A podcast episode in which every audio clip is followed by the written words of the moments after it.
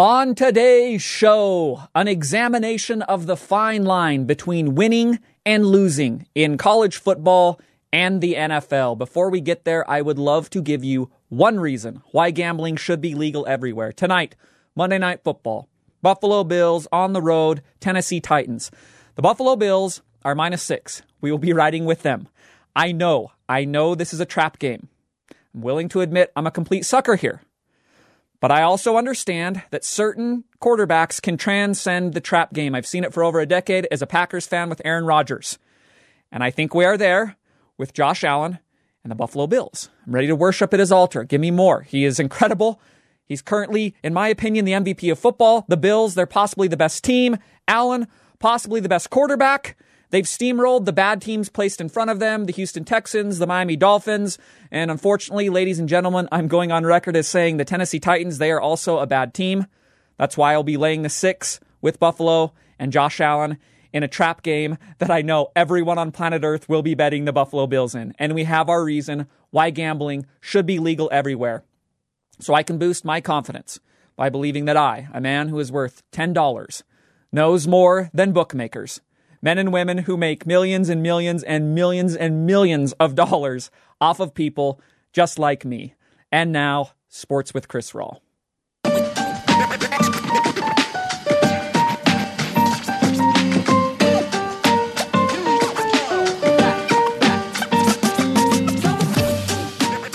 Welcome to Monday on the Margins, a weekly tradition on this show where every Monday I go over the fine line between winning and losing in college football, in the NFL, and in the world of sports gambling. Ladies and gentlemen, I have news for you. Uh, it is not easy to do anything in any of those sports, in any of those realms. Nothing comes easy. In gambling, uh, in the NFL, in college football, nothing. Nothing, nothing, nothing, nothing, nothing. Now, you know that the weekend starts on Thursday night you know that Thursday night is kind of a harbinger of things to come. What happens there? What funky, weird thing happens? You know it's just going to spread and seep into the weekend. So Thursday night, the Buccaneers are playing the Eagles. It's not a particularly memorable game. The Buccaneers, they're favored by a touchdown. The total set at 53. The problem is there exists some law in the universe. I don't know who made it. If I did, I would go and berate them and say, You're very rude, and this has made me feel very bad about myself many times. But there's a law that exists in the universe that says nothing in the NFL, especially when it comes to betting, can come easy. Not anything. No matter how easy you think it's going to be, as soon as the game has begun, it won't come easy. So, the first quarter's happening and the over looks like it's a lock. They're zipping up and down the field. We got 21 points in the blink of an eye. The Buccaneers, as the game's winding on, they look like a mortal lock to cover the seven because by the third quarter, they're up 28 7. And it just seems like you can sit there and go, ah, you know, nice, easy, breezy Thursday night. Nothing crazy to see here. We move on to Friday and Saturday and Sunday and we go from there. However, nothing is easy. There's a law that exists. I don't know who made it. I really don't. I think it might be in the Bible somewhere. I, I honestly don't know. I haven't read the Bible, but it's somewhere and it exists. So the Eagles, who have not been able to move the ball whatsoever all game, they finagle a touchdown somehow, and the Buccaneers, they're trying to close it out. They're still up by two touchdowns. They have a fourth and two near midfield that they end up going for it. They do not get it. So now the Eagles, with time winding down, they have a short field. They drive down with a chance to get on the push number, right? They go and they score a touchdown. So now they're down by eight. And everybody assumes, okay, they're going to send out the field goal unit. They'll kick it. Buccaneers backers, they're going, oh man, I can't believe I'm going to get a push on this game that I thought was a lock. Eagles backers are going, what an incredible gift given to me from above that I could possibly get a push out of all this garbage. And instead, Philly does the analytically sound thing, which is they go for two. Pretty simple idea. If you engage with a two point conversion as a coin flip, you say, if we're down by 14 points, let's go for two on the first touchdown. If we get it, great. We're playing with house money. We can kick the extra point next time for the win. If we don't get it, we assume that the next coin flip will go our way. Thus, we're scoring 14 points either way. That's the idea behind going for two when you're down by eight points at the end of a game. So Philly does that. It sets off a firestorm of a debate in the announcers booth. Joe Buck and Troy Aikman, you know, announcers, they have it written into their contracts. They can't ever fathom why any coach would make an aggressive decision based upon analytics. So they're going, I, don't, what, what's going on here? Every Tampa Bay backer is having their stomach turn over because they're going, oh no, I've seen this story. I know how it ends. It's just a kick right where you don't want it. And indeed, it was because Philly, a team that was down and out, that could not move the ball, they were down by three touchdowns, somehow storms back right at the end, gets that two point conversion. The game ends 28 22. Tampa Bay with the win. Philadelphia covers the seven. The total goes under despite the torrid start. And as that's happening, I go, all right, we're in for it. You just know you're in for it this weekend. Whatever happens on Thursday, it weasels its way into everything else. You know, it's the funkiness that comes with following these crazy sports, college football and the NFL, and gambling upon them. So we move into Saturday, which was significantly less funky than last Saturday, one of the most memorable Saturdays of college football in the last decade, honestly. Uh, and this was kind of the come down. However, there's lots of very interesting things to talk about when it comes to the national title picture, when it comes to individual bets, and when it comes to just the separation on any given Saturday between this team versus this team. I'll start with Kentucky against Georgia because Georgia has ascended to pedestal of number one alone by themselves, unquestioned. They're hosting Kentucky on Saturday, who's a top 12 team in their own right. However, they're enormous underdogs, 21 and a half points Kentucky is getting. Uh, the total set at 44 and a half. I'm looking at that line and saying this stinks so bad. I can't go anywhere near it because Kentucky, they've looked good, and yet they're getting over three touchdowns. I don't know what to do with that information. The total, I think, is tasty because every Georgia game is an automatic underbet for me. Georgia has taken over from Alabama as the king of the boa constrictor game. Alabama perfected it a decade ago. Georgia has perfected it in present day. It's not super pretty. It's not super explosive, especially on offense, but the victim is completely helpless. They can't move the ball. They can't move the ball. They're sitting there the snake is wrapping itself around the body. They can't move. It's tightening up. They can't move. It can't breathe. It can't move. It's getting swallowed. You get the picture. This is Georgia football in present day. It's not incredibly explosive on offense, but they have far and away the best defense in America. They have talent everywhere, and they just line up and they physically overwhelm their opponents. That's why after Saturday, Georgia is 5 0 in SEC games and they have outscored opponents in those games 203 to 36. They are the boa constrictor until proven otherwise. However, quick disclaimer on Georgia before we get into the gambling moment of the weekend. I still need to see them go toe to toe against a really explosive offense. I, believe Georgia's the best team in the nation. I have a future out on them to win the national title. My money is where my mouth is. However, there's still a part in my brain that lurks. And I say, okay, they looked awesome so far. Their defense, again, so incredible.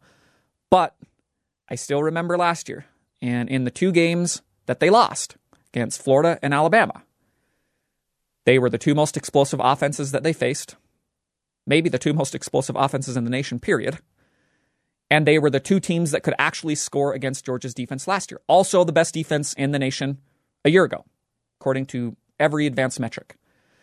So, in those games, they didn't go out of their minds, these offenses, but they were able to put up points. And so, in a game like that, Georgia looks at themselves and say, well, can you make up the gap offense? Those games, not even close. This year, they have not been forced into that position yet, and probably will not be until the SEC title game if they're playing Alabama or in the playoff against a team like Ohio State. And so I'm still needing to see that specific moment from this team. When they can't do the boa constrictor, when a team says, ah, yeah, we feel comfortable that we can actually put up 24 points or 28 points against your defense, can Georgia's offense make up that gap? We'll find out. Back to Saturday's game.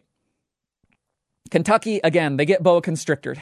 It's not particularly competitive, but in the fourth quarter, it's Georgia 30, it's Kentucky 7. So Georgia's obviously covering, covering the number. And Kentucky embarks upon Literally the longest drive of the season for any team in college football 22 plays. Fourth quarter, nobody's paying attention except gamblers, and they're all biting their fingernails and pulling their hair out, saying, Why do I bet on a sport like this that is just super funky and where the stuff that decides what's a good bet and a bad bet, who even knows? They embark on a 22 play, 75 yard drive. It takes 11 minutes and 23 seconds off the clock. Time is dwindling. We're under 10 seconds to go. Kentucky's inside the five yard line. They're trying to score. They don't get it. Mark Stoops calls a timeout. He literally calls a timeout on behalf of people who gambled on Kentucky. He's trying to get one for the bettors, which I give him props to. I didn't bet on the line, but I like that in a coach. I make a mental note of it for future gambling reference. They run a wide receiver screen, screen for Wan'Dale Robinson, who scores a touchdown with four seconds left to cover the 21 and a half point spread. Georgia 13, or Kentucky 13, Georgia 30. Total still looks like it's fine. Again, the bet that I've made, I'm going uh, under. They can kick the extra point. I'll still win by half point. But wait, the extra point is blocked. It looks like there's a brief moment where Georgia can return this. Instead, Georgia's celebrating, running out on the field. It gets bogged down. I wipe the sweat off my brow. I go, okay, Somehow I had to survive this bet that at no point felt like it was not going to hit. I feel for anybody who had Georgia 21 and a half because it was the boa constrictor game. They deserved to cover. However, it's not how things work in life sometimes. Actually, that's not how things work in life many times. You make the right call and the result really doesn't match up with that. That is life gambling on college football and the NFL. Now, a game that was not as close from a gambling standpoint, and indeed was not as close from just a, an outright perspective. It came from the Big Ten on Saturday. And before I want I get into that, I, I want to make note of another Big Ten team because I think they kind of line up with one another. A constant theme that I really like to talk about in the sport of college football specifically is this idea that the hardest thing for these teams, it's not to get up for the, the three games on the schedule that you've circled in permanent red marker. It's to get up every single week, especially in these sl- sleepy, sleepy spots. The 10 a.m. Big Ten Network game and the 8:30 ESPN2 Friday night game. These games that the casual fan just goes, "All right, yeah, you're going to win that. I don't even need to think about it." But I'm excited for when you play Alabama in 4 weeks. That kind of stuff. It's the hardest thing for teams that are not the very very very best, and even for them sometimes. It's the hardest thing for them to consistently do. Okay. I bring this up for two reasons. First and foremost, I'm living that life with Nebraska, my football team that I root for. I won't get a ton into their game, but I think an examination of their squad is interesting in context of the Iowa Hawkeyes, team that went down on Saturday. Because Nebraska has built up goodwill going into this most recent Saturday, solely through losses. But they were close, they were hard fought, could have gone either way tight game against Michigan, tight game against Oklahoma, tight game against Michigan State. Three top 10 teams. Either one, any of the three could have gone Nebraska's way. They could be 3 0 against those teams. And so Nebraska fans are, looking at saying, okay, that's something to believe in. We got stuff in place. And yet, the two most demoralizing games of the season have come in that first spot that I described the sleepy game that it's hard to get up for, especially when you've come this close against Michigan a week prior. It's Minnesota last Saturday. It's Illinois week one. Two games that Nebraska has now lost. Two games that I think a lot of people believe Nebraska is probably the better team. They were favored in both by Vegas. And yet coming out of the game, they're scratching their heads going, how did, how did we lose these games? It's why I'm always preaching for a team like Nebraska, for teams that are on the rise, trying to ascend up a level. Uh, it's cool when you spring a big upset. It's cool when you play a close, hard fought game against a top 10 team. But in order to actually get stability and consistency within your program and be able to truly ascend levels, you have to start at the bottom. You have to take care of the bad teams on your schedule. For Nebraska, that means you got to beat Illinois and Minnesota and Purdue consistently. The teams that consistently beat Nebraska, even though the fan base thinks that for whatever reason Nebraska is better than them. On field, that's not been the case. After you take care of that and you start showing consistency, then you move on. You can beat Wisconsin and show that you can beat Iowa and show that you can beat Penn State. When you've reached that level, okay, then you can move on and you can go right to the top and say, how do we beat Ohio State? That's the level of progression that each team has to go through within their own conference. That's how Nebraska right now is three and five with a plus 91 scoring margin. A Truly an unbelievable stat because they've had all these close, hard fought losses and they've blown the doors off of a couple teams on their schedule, but now they're sitting here going, we're going to have another losing season and another uh, season that we're sitting at home during bowl season. How is this happening? It's because you have to start at the bottom and work your way up. Now, this is a long winded way of getting into the biggest result of Saturday. The Iowa Hawkeyes hosting Purdue at Kinnick Stadium. Iowa, they're favored by 11 and a half. The total set at 43. And going into Saturday, Iowa had ascended up to number two in the AP poll. A lot of people thought that was fool's gold. It was not built upon sustainable football. However, they got there, they were there.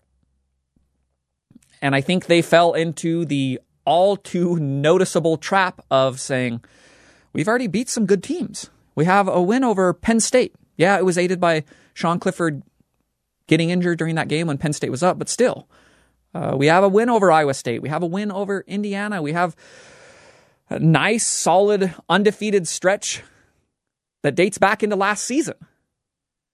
And so you fall into the trap of saying, well, yeah, it's Purdue this Saturday, but we just, the casual fan looks past that and looks past that and says, well, if we just went out, yeah, well, we could beat Ohio State in the Big Ten title game and then we're in the playoff. This would be amazing, right? The hardest thing is to get up for games like Purdue in your own home stadium when you're the number two ranked team and you're come off an enormous emotional win over Penn State the week prior.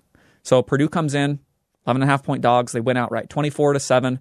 Not really competitive game.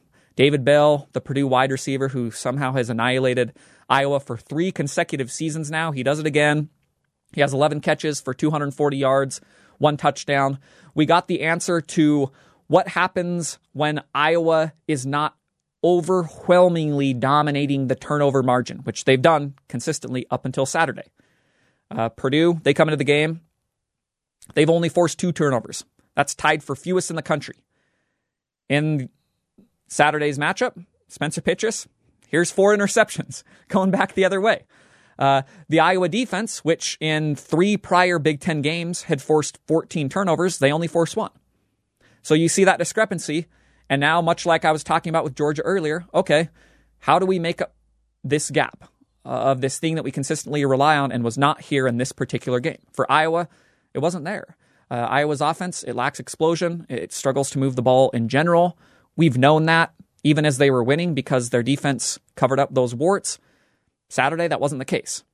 So Purdue comes in, they score the big upset. Iowa, we now are going to forget about them. New teams are moving in. Cincinnati, they have the crosshairs on. And we've now seen in back to back weeks the two biggest results are tied into this particular thing that I like talking about this script that continually uh, shows itself throughout the college football season. It's really hard to get up for every game. Uh, and we project down the road and say, I can't wait for Alabama, Georgia. And then last week, Alabama's on the road against Texas A&M in a game that nobody on planet Earth, myself included, thinks A&M has a chance in. They've looked atrocious. Their offense can't move the ball, and then they're moving it up and down, and they're scoring the upset over Alabama. And then this week, Iowa against Purdue, the same thing. We're just going, yeah, Purdue, they, they're not, they're Purdue. They're the Boilermakers. And Iowa, yeah, they should just walk through this game. They'll probably win 24 to 7, and then they're on the other end of a 24 to 7 score. That's why it's really hard to move up levels. Because to get to the place where you are consistent enough to get up for these games and say, all right, Purdue's coming in, well, we're going to dunk on them by 40. And then the next week against another team that's not that good, let's say Wisconsin's here, we're going to dunk on them by 30. That's something that Alabama built an entire reputation on for the last decade. And then last week, uh, you know, they even they succumbed to it. So the line is obviously fine. I'm always talking about it. It's my favorite thing to examine. College football, true. We move into the NFL, also true. I really just want to talk about one game from Sunday because by NFL standards, it was rather bland.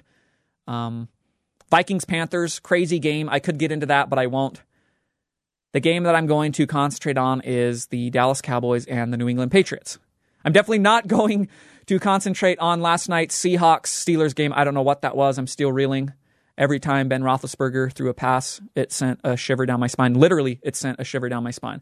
I bet the Steelers, and he would throw a ball directly into the face mask of a Steelers defender, and I would actually shiver. I would shiver, and I'd question a lot of the decisions that I made in life and in that particular game. But I don't want to talk about that. I'm getting sidetracked. I want to talk about the Cowboys and the Patriots. Patriots, they're four point underdogs at home. Cowboys, they've been the toast of the town. The total set at 50 and a half. Crazy, crazy, crazy, crazy game. Illustrates all of the things that I love about football and all of the things that are maddening about gambling on it. The difference between a good bet and a bad bet, it's just flipping a coin and saying, "Oh, I chose to- tails, uh, now it's heads." Dang it. This is this is what it is. First half, you know, weird stuff's going down. Dallas, they're failing to score in the red zone. Dak's throwing a pick. Right near the end of the first half, it's a 14 to 10 game. It's just under the first half total of 24 and a half. Cowboys have the ball at the two inch line. On third down, it looks like Dak scores for reasons unknown. The refs don't give it to him. On fourth down, they snap it to him and he tries to jump up and stretch the ball out and they call touchdown on the field and oh wait, the ball's out. On replay, you can tell he barely gets jogged and the ball squirts out maybe inches before it gets to the goal line. So now the Patriots recover, no touchdown. They take a knee, they go into the half. If you had the first half over, oh, I shiver on your behalf. Now, the second half, it had everything under the sun. It had incredible plays, it had incredible moments, had gaffes. it had Mike McCarthy rearing his ugly, ugly, ugly head, unfortunately. Um, there are two things that I really want to talk about. Cowboys, I believe, are a genuinely good team. Offense, astoundingly good, incredibly balanced, can do whatever they want. They have playmakers everywhere, good line. Dak is one of the best quarterbacks in football. Their defense is shockingly reasonable, which I, I mean is a great compliment for a defense that a lot of people, myself included, believe would be one of the five worst in football. Now, despite that, they are coached by a bozo. Both of these things can be true. They're a very good team. They are coached by a man who has a Burger King Impossible Burger Patty for a brain. And he makes decisions in a manner that an impossible burger would make. There's three minutes to go in the game. Patriots are leading 21 20. Dallas has the ball. The Cowboys have a fourth and one.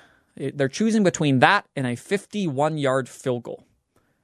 Now, you or I, just people with brains that are not made of this fake meat that Burger King likes to sell to people, we would look at that situation and go, ah, 51 yard field goal, that's by no means a gimme. Fourth and one, you got maybe the best offense in football. You can run, you can pass in equal measure. You got two tailbacks who are very capable of running. You got a quarterback who can run. You got about eight wideouts who can get open at any given moment. If you get the first down, you can pretty much run the clock down to wherever you want, or you can score a touchdown. You're the main point is you're in the driver's seat. If you attempt the field goal, uh, you still got to make it. If you do, you're only up by two. New England has three minutes left to go, knowing they have to try and get at least a field goal to win. Seems like this is probably an easy decision. Unfortunately, we know the way that an impossible Patty thinks. We've seen it for time and all eternity when he coached Green Bay we're seeing it in present day, even as the Cowboys are now a five and one team and one of the better teams in the NFC. Uh, they are being held back by their coach, who sends the field goal unit out to kick a 51 yard field goal. Greg Zuerlein blasts it left. And this coaching decision is saved because the Cowboys they make plays. And Trevon Diggs comes in and picks off the worst Mac Jones pass of the day, returns it, pick six. Oh no, now Dallas is going to cover. They're up by five. I'm pulling my hair out because I bet New England plus four and I thought it was going to cover all game. And then first play from scrimmage on New England's ensuing possession. Trevon Diggs forgets to cover his guy, Kendrick Bourne, 75 yard touchdown, one play. Now I'm back out in front. Patriots go for two. They get it. They're up three. Dallas they're making incredible plays. I mean, again, the line between winning and losing, bets, outright, doesn't matter. It's shocking in the NFL. Dallas, fourth and four on the what ends up being the game tying drive with a minute and change to go. Dak, incredible fourth down pass to Cedric Wilson, incredible catch. Another great pass to CeeDee Lamb to set up the game time field goal, take it into overtime. New England gets the ball. Yes, I'm fired up about it. Uh, refs miss a face mask on third down for New England. They punt. I'm still going, okay, Dallas only needs a field goal. I know that Mike McCarthy, he just wants to kick a field goal. It's the number one thing we know about this Burger King patty brained man. And Dak Prescott, unfortunately, is better than his head coach. And CeeDee Lamb is better than his head coach because they call the perfect play. They get CeeDee Lamb in single coverage. Dak makes not an easy throw by any means, rolling out off one foot, right on the money to CeeDee Lamb. Catches it, runs in for the touchdown. unreal stuff, unreal sequence of events from really the start of the game, but with three minutes to go in regulation, you could pluck out any play and say, change that play, and this drastically alters the outcome. That's the NFL. That's gambling on the NFL. Unfortunately, this time it goes against me as a man who bet the Patriots plus four. It goes against people who are Patriots fans. It goes on behalf of of Cowboys fans and people who back them.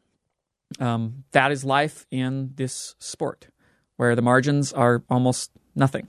They're slimmer than one of these beyond impossible patties that Mike McCarthy is just squashing at home over and over to alleviate some of the stress that comes from his coaching decisions. And if you truly want to understand how funky all of this can be, how things change in the blink of an eye, our perceptions, uh, reality, you name it.